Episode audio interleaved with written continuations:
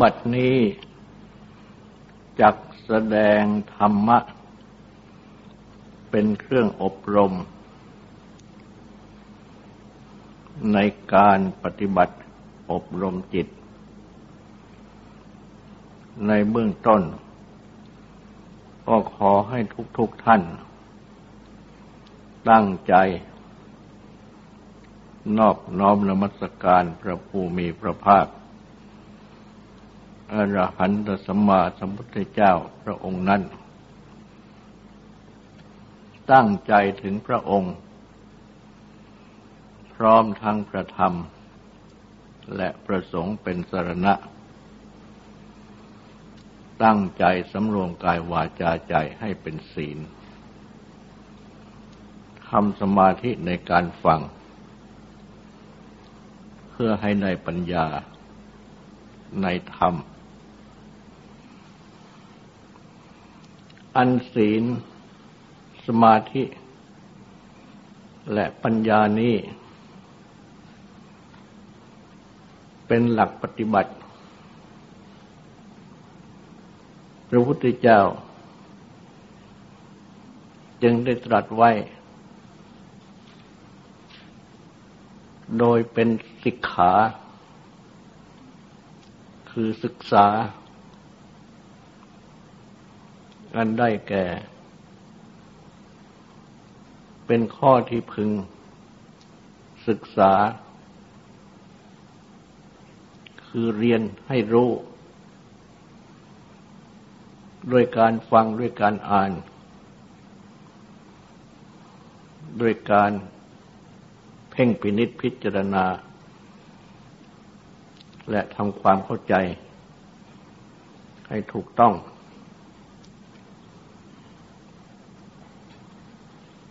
และก็ศึกษาปฏิบัติ ต่อไป อันคำว่าสิกขา ซึ่งเป็นภาษาบาลี และสันสกฤตว่าศึกษา มาเป็นภาษาไทย ก็นำมาใช้ว่าศึกษา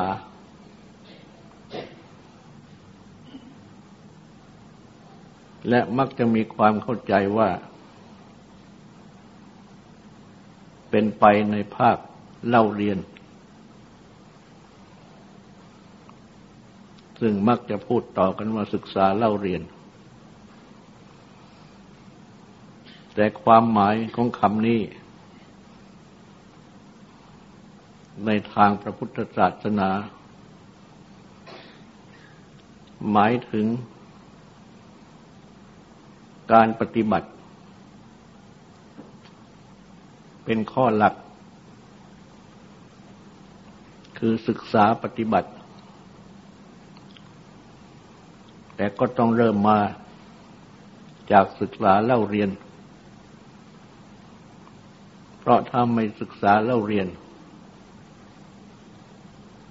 ก็ไม่สามารถจะมาศึกษาปฏิบัติได้ เพราะฉะนั้น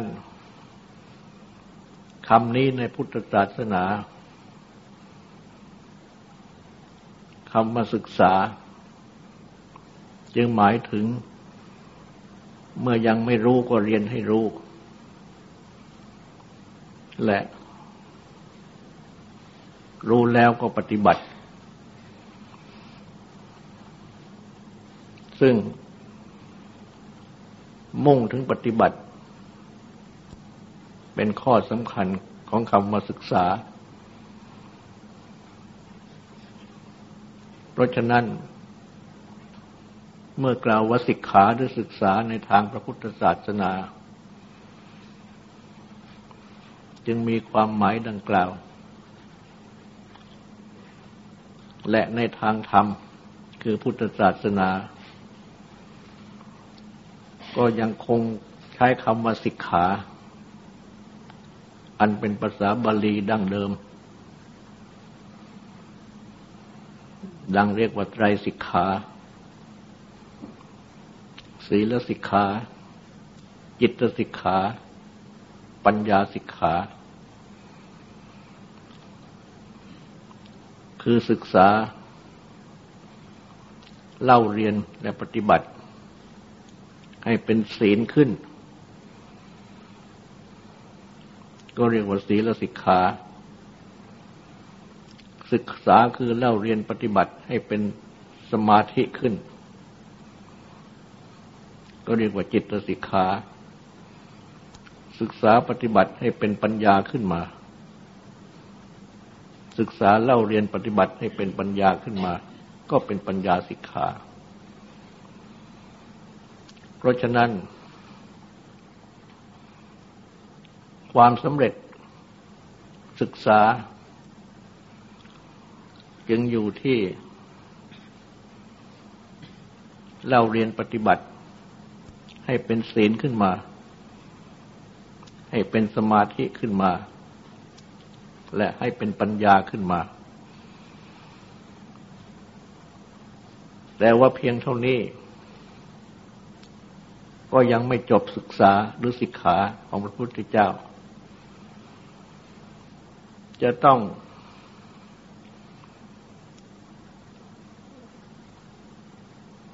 ได้ผล คือความที่จิตใจ ปล่อยวาง จากความยึดถือเกี่ยวเกาะ มีความบริสุทธิ์ใจ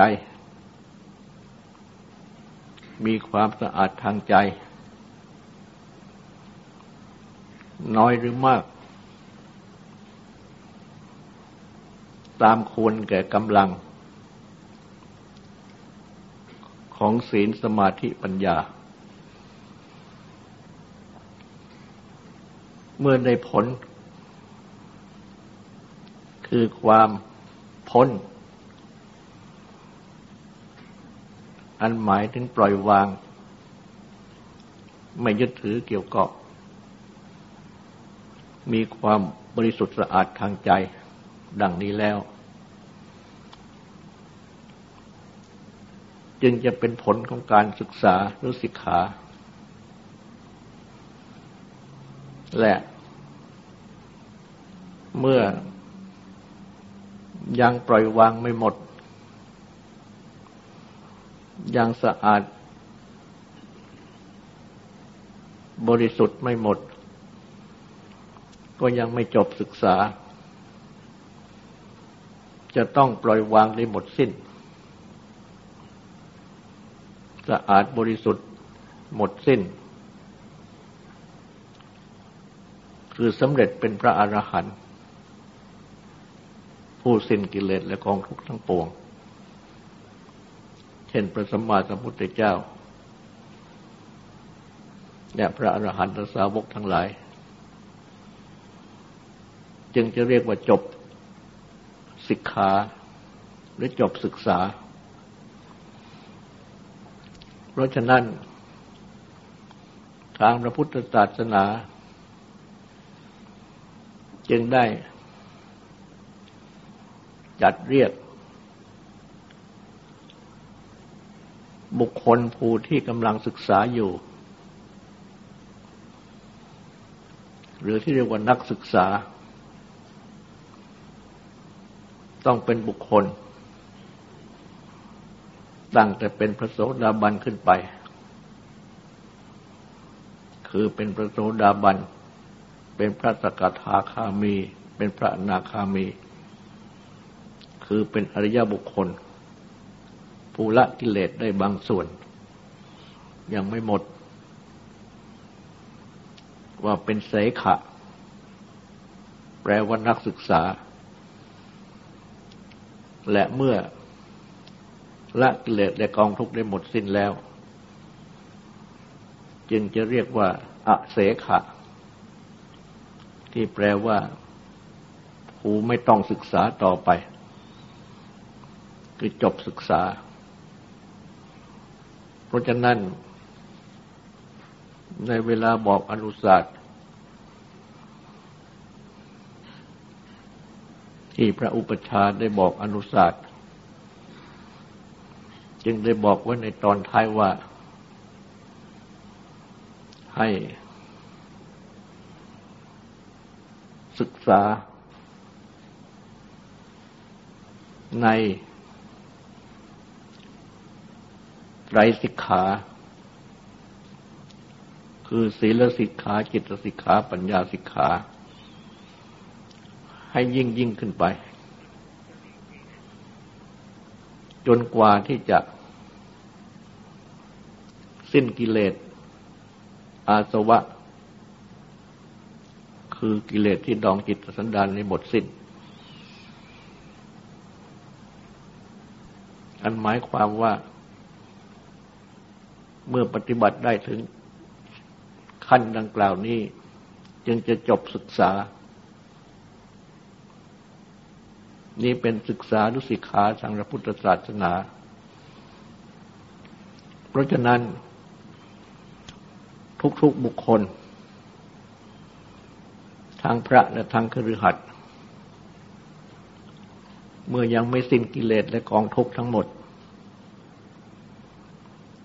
ก็ต้องศึกษากันเรื่อยไป ศึกษาในศีลในสมาธิในปัญญา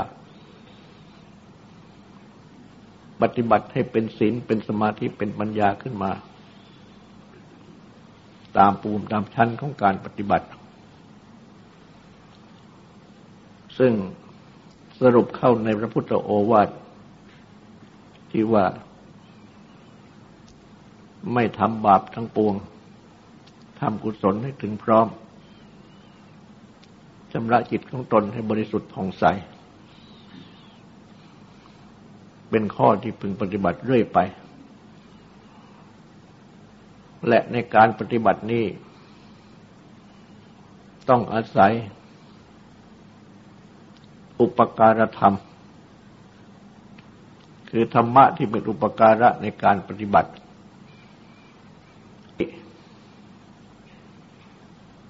ขันติ สติก็คือความระลึกได้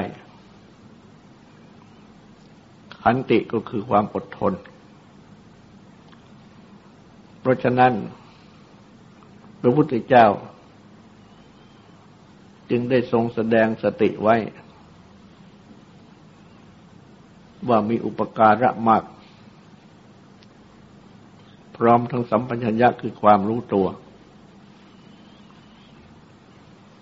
ที่อยู่ใน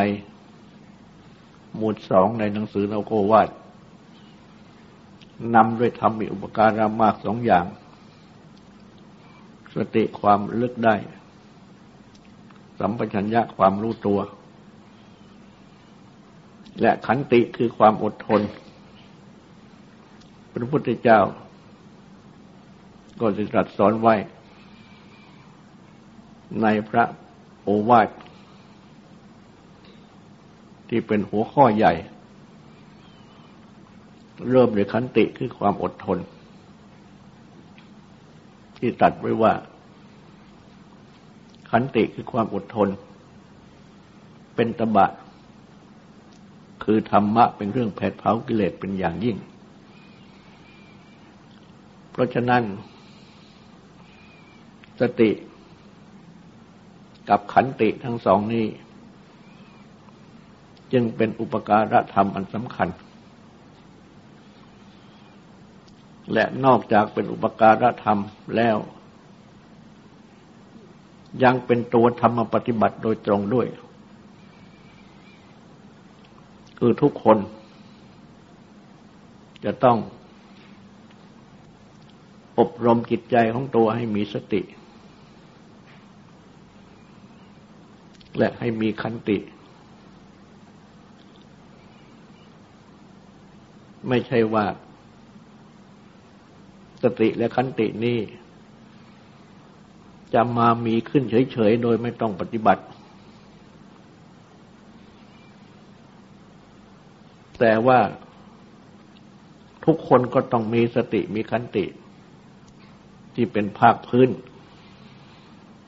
จิตใจของแต่ละคนอยู่แล้วเหมือนกัน แต่ว่ายังไม่เพียงพอ จะต้องอบรม ให้ยิ่งขึ้นไป และการอบรมสตินั่น สติคือความระลึกได้ ก็ต้องอบรมด้วย การที่มาหัดนึก หัดกำหนดดู ด้วยใจของตัวเอง ในข้อที่ควรกำหนด นึกกำหนดดูทั้งหลาย เช่นว่ากำหนดนึกถึงการที่ทำไว้แล้วคำที่พูดไว้แล้ว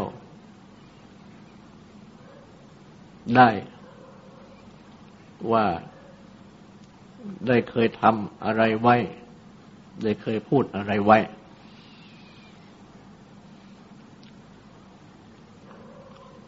และในข้อนี้ ก็มีความหมาย ถึงความจำด้วย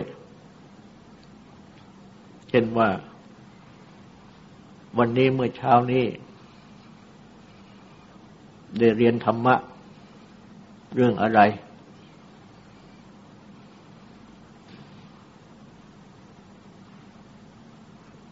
ได้ปฏิบัติธรรมะ อะไร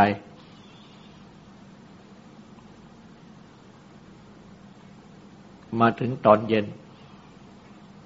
ก็ระลึกนึก ตรวจสอบดูที่ใจของตัวเอง ว่าเรียนอะไรไว้ทำอะไรไว้ พูดอะไรไว้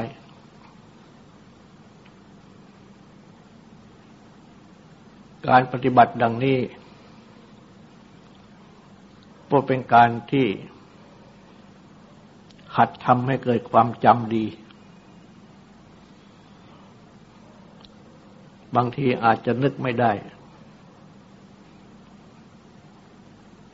ก็ต้องมีการจดเอาไว้ เมื่อจดเอาไว้ก็ต้องมาอ่านทบทวน แล้วมาอ่านทบทวนแล้ว ก็กำหนดจำไว้ให้ได้ ที่ใจของตัวเอง หัดปฏิบัติอยู่ดังนี้เสมอ จะทำให้มีสติคือความลึกได้ ถึงการที่ทำคำที่พูดแม้นานได้ อันหมายตลอดถึง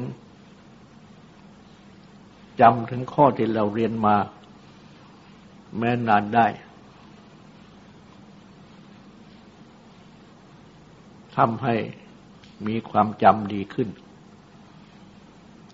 เพราะฉะนั้นสติในนี้ ก็เป็นการที่ช่วยทำให้สัญญาคือความจำหมาย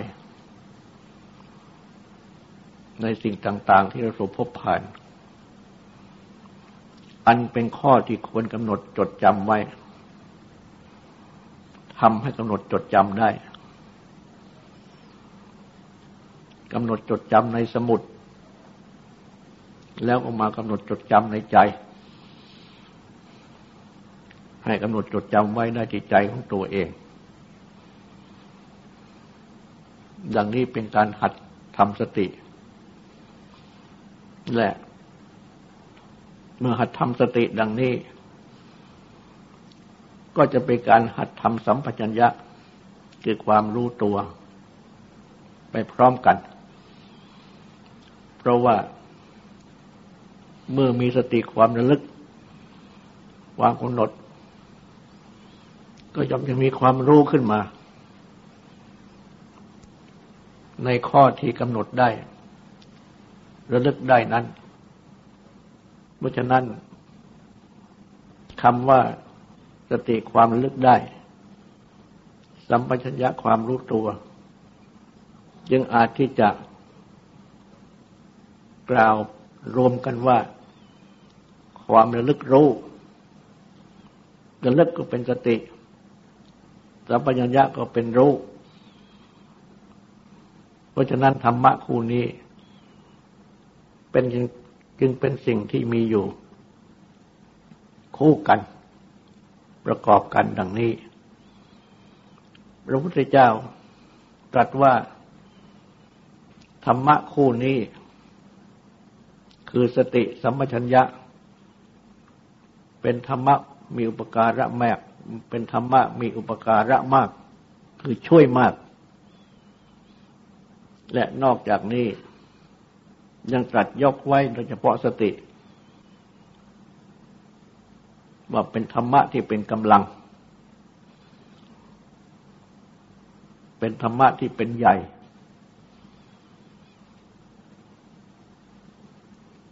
ทุกๆคนที่สามารถ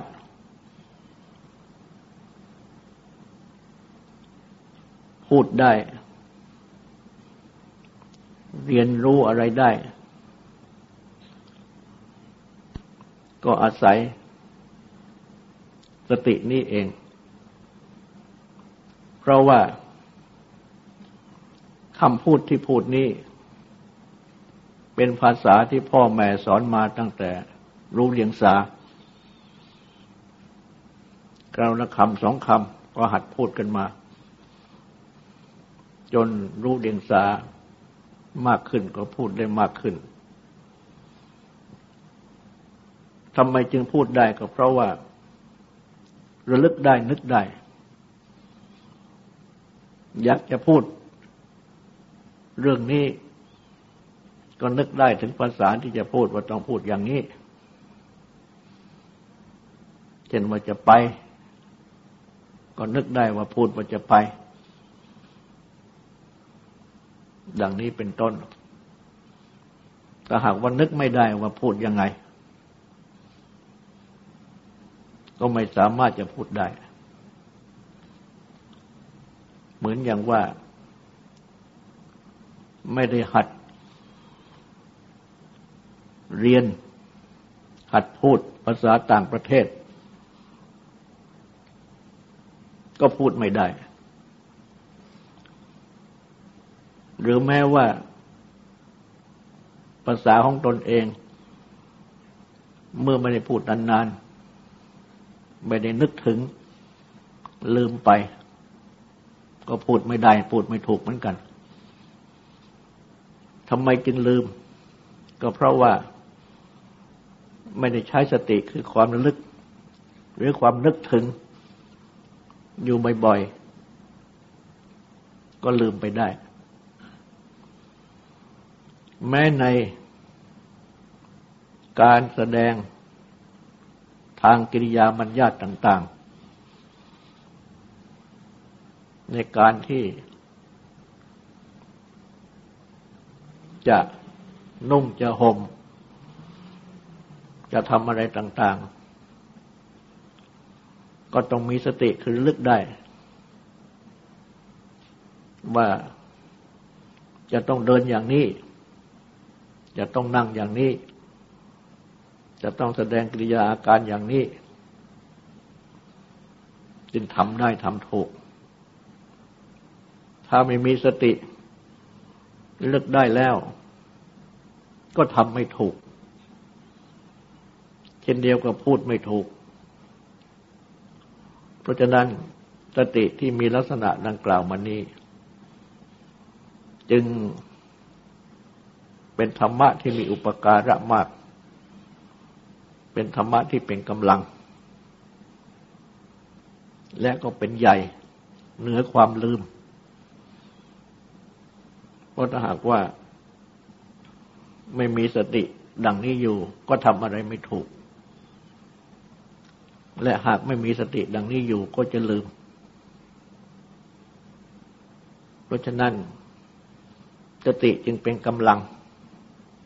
ทำให้ทุกๆคน สามารถทำได้พูดได้อยู่ในปัจจุบัน แสดงกิริยาอาการใด ๆ ได้ถูกต้องอยู่ในปัจจุบันไม่ผิดพลาด และเป็นใหญ่เหนือความลืม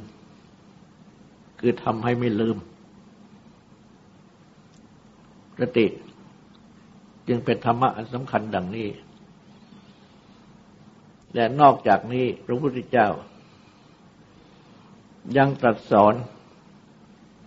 ให้มีสติและสัมปชัญญะ อยู่ในปัจจุบัน คือระลึกอยู่ถึงตนเอง ในปัจจุบัน เมื่อ จะเดิน จะยืน จะนั่งจะนอน ก็ระลึกนึกว่า เราจะเดินจะยืนจะนั่งจะนอน และก็รู้ตัวอยู่ว่า เรากำลังเดิน เรากำลังยืน เรากำลังนั่ง เรากำลังนอน คือมีสติ รักษาตัว อยู่เสมอ และนอกจากนี้ ยังมีสติรักษาใจ กล่าวคือ เมื่อใจคิดอย่างไร ก็มีสติระลึกได้แล้วก็รู้อยู่ว่า เรากำลังคิดอย่างนี้ และก็ทำให้ระลึกได้ ถึงข้อที่มันดาบิดาสั่งสอน พระสั่งสอน ว่าอะไรดีอะไรชั่ว ตั้งแต่น้อยๆ ออกไปโดยลำดับ ดังที่พ่อแม่ ครูอาจารย์ พระอบรมสั่งสอน ก็นึกได้ และเมื่อรู้ว่าเรากำลังคิดอย่างนี้ ก็มีสติรู้ได้ว่า คิดอย่างนี้ถูก คิดอย่างนี้ผิด นี่คือสติในปัจจุบัน ที่พระพุทธเจ้าได้ตรัสสอนไว้ ให้ทุกๆคนมีความรู้ ตามดูอยู่ ซึ่งความเป็นไปของกายของใจของตัวเอง ในปัจจุบัน จึงมาถึงสติปัฏฐานสี่ที่พระพุทธเจ้าตรัสสอนไว้ ให้มีสติตามดูกายของตัวเอง ตามดูเวทนาของตัวเอง ตามดูจิตใจของตัวเอง ตามดูธรรมะคือเรื่องในจิตใจของตัวเอง คือว่า มีสติคอยตามดูกายของตัวเองนั่น ก็คือ มีสติตามดูว่ากายของเราเป็นอย่างไร เมื่อ มีสติคอยตามดูอยู่ดังนี้ ก็ย่อมจะเห็นว่ากายของเรานั้นกำลัง เดินบ้าง ยืนบ้างนั่งบ้าง นอนบ้าง ในบัดนี้ก็กำลังนั่งอยู่ แล้วก็ไม่ใช่นั่งเปล่าๆอย่างนั่งหายใจเข้านั่งหายใจออกอยู่ ไม่มีเวลาหยุด ดูเข้ามาให้รู้ แล้วก็ดูใจของตัวเองว่าใจของตัวเองนั่นก็กำลังกำหนดดูกายอยู่อย่างนี้ และเมื่อดูกาย พร้อมทั้งดูใจ ที่กำลังเป็นไปอยู่ในปัจจุบันดังนี้ ก็ย่อมจะ ดูเห็นถึงสุขทุกข์ หรือไม่สุขไม่ทุกข์ของกายใจ ที่เป็นไปอยู่ตลอดเวลา และย่อมจะทำให้ ตัวใจเองที่เป็นตัวสำคัญของบุคคลนั้นโผล่ขึ้นมาให้รู้ได้ ว่าใจตัวเป็นยังไง ใจปลอดโปร่งหรือไม่ปลอดโปร่ง ใจกำลังชอบอะไร ใจกำลังไม่ชอบอะไร โกรธอะไร ใจกำลังหลงไหลอะไร ใจมีสมาธิหรือใจไม่มีสมาธิ ใจยึดอะไรหรือไม่ยึดอะไร ก็จะรู้ใจของตัวเอง และเมื่อใจของตัวเองปรากฏขึ้น เรื่องในใจก็จะโผล่ขึ้นมา เพราะความเป็นไปในใจนั่นเนื่องอยู่กับเรื่องในใจที่บังเกิดขึ้นที่ผุดขึ้นมา เป็นเรื่องนั้นบางเรื่องนี้บางเรื่องโน้นบาง พร้อมทั้ง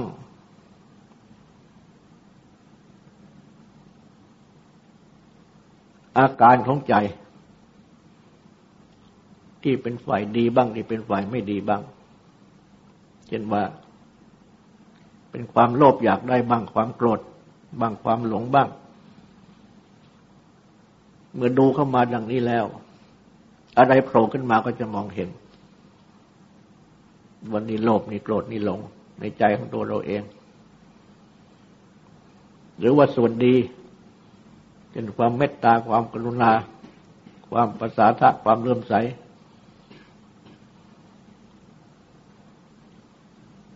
สติความลึกได้ สมาธิความตั้งใจมั่น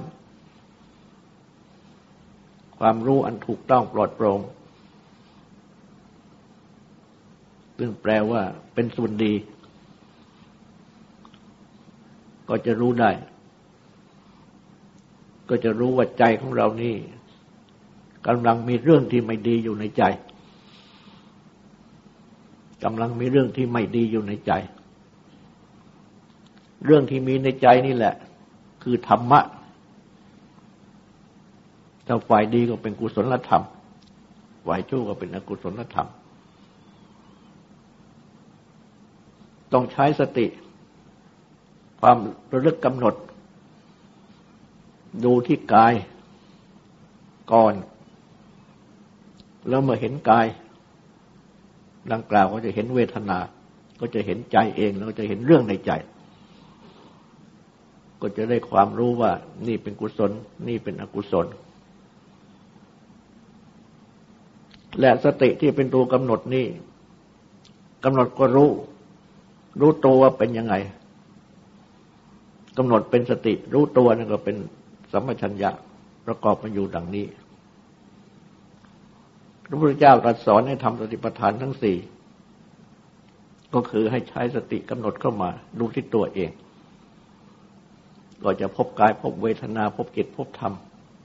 ในตัวเองดังนี้นั่นเอง นี่ก็เป็นสติปัฏฐาน และเมื่อได้สติปัฏฐานดังนี้แล้ว ก็จะได้สติสัมโพชฌงองค์แห่งความรู้คือสติที่ยิ่งขึ้นไป คือว่าสติที่กำหนดดูเข้ามารู้ที่ตัวเองให้รู้กายรู้ใจของตัวเองดังนี้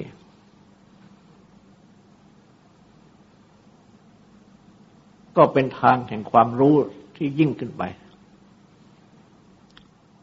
คือเป็นความรู้ที่เรียกว่า ความรู้วิจัย วิจัย เรื่องในจิตของตัวเองนี่แหละ เพราะดังกล่าวแล้วว่า เมื่อสติ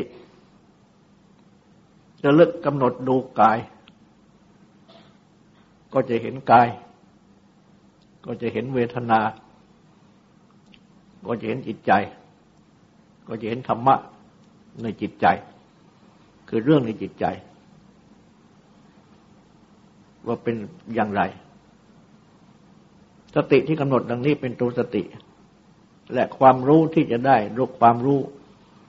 ก็วิจัยเรื่องในใจของตัวนี่เองนั่นเองว่า เรื่องในใจของตัวเรานี่เรื่องอย่างนี้เป็นอกุศลธรรม เช่นว่า โลภอยากได้อะไรของเขาบ้าง โกรธเขาบ้าง หลงไหลอะไรบ้าง เป็นอกุศลธรรม เรื่องอย่างนี้ในใจของตัวเอง ที่เป็นฝ่ายดีเช่นเป็นเมตตาเป็นกรุณา เป็นชันทะความพอใจในการเล่าเรียนศึกษาในการที่จะละชั่วทำดีอะไรเป็นต้นเหล่านี้ ก็เป็นกุศลธรรม วิจัยแยกแยะเรื่องในใจของตัวเองได้ว่านี่เป็นอกุศลธรรม นี่เป็นกุศลธรรม ฝ่ายอกุศลธรรมนั้นมีโทษ ก่อให้ความเดือดร้อน ส่วนฝ่ายที่เป็นกุศลธรรมนั้นเป็นคุณก่อให้เกิดความสุข ก็เป็นอันว่าได้ธรรมวิยะสัมโพชงสัมโพชงคือความจำแนกแจกธรรมไม่ใช่ไปจำแนกแจกธรรมที่ไหนจำแนกแจกธรรมในจิตใจของตัวเองนี่เองให้รู้ ให้รู้จักว่าอะไรเป็นอะไร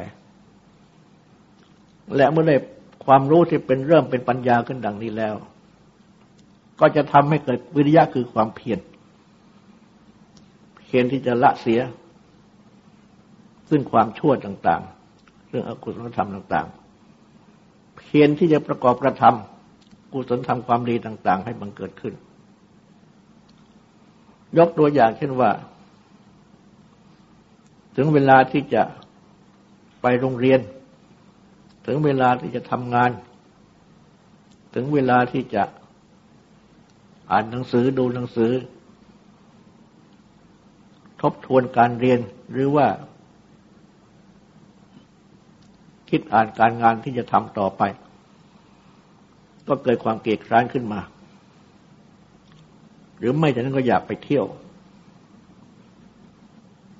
เมื่อเป็นดังนี้ก็มีสติกำหนดเข้ามาดู ดูว่า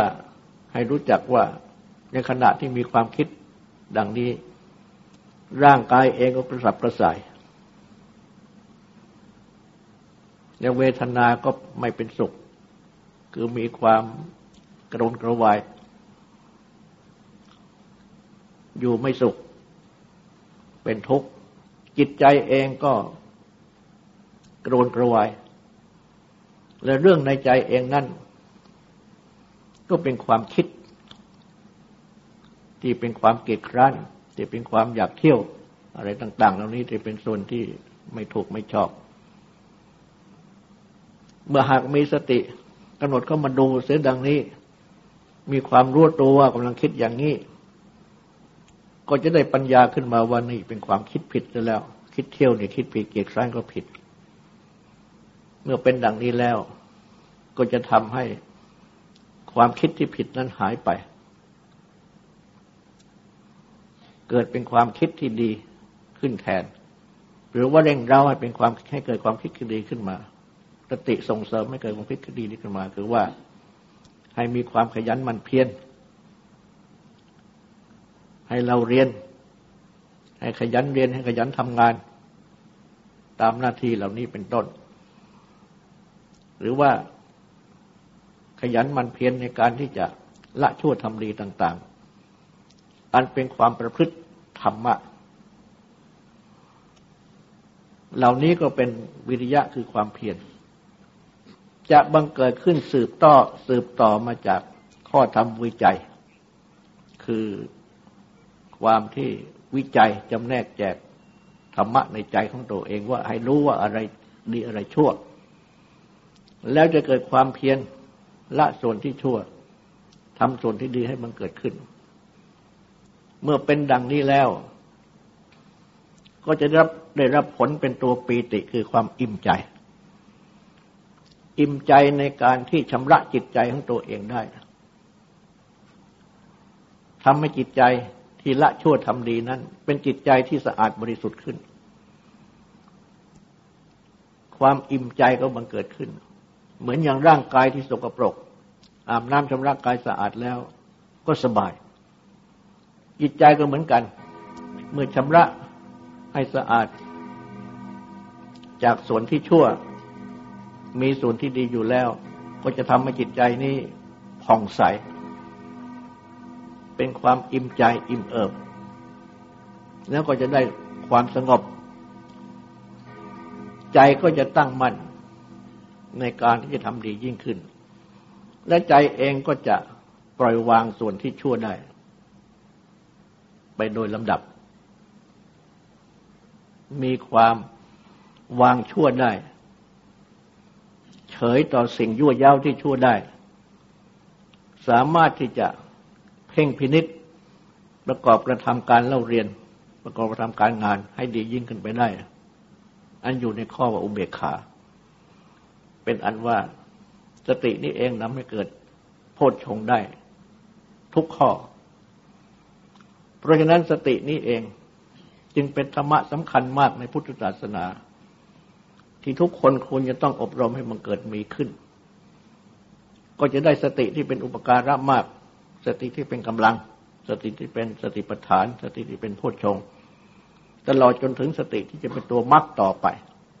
ที่มีหน้าที่กำจัดกิเลสและกองทุกข์ได้ ตามสมควรในความปฏิบัติ แต่ทั้งนี้ต้องมีขันติความอดทน ในการที่จะปฏิบัติในสติดังกล่าวนี้ได้ ถ้าไม่มีความอดทน ต่อหนาวร้อนลำบากปรากรำไม่สามารถจะอดทน ต่ออารมณ์และต่อกิเลสต่าง ๆ ต่อใจของตัวเอง ที่รุนแรงในทางไม่ดีได้แล้ว การปฏิบัติทำสติก็เป็นไปได้ยาก จึงต้องมีขันติความอดทนนี้สนับสนุนอยู่ตลอดเวลาคู่กันไป ต่อไปนี้ขอให้ตั้งใจฟังสูตรและตั้งใจทำความสงบสืบต่อไป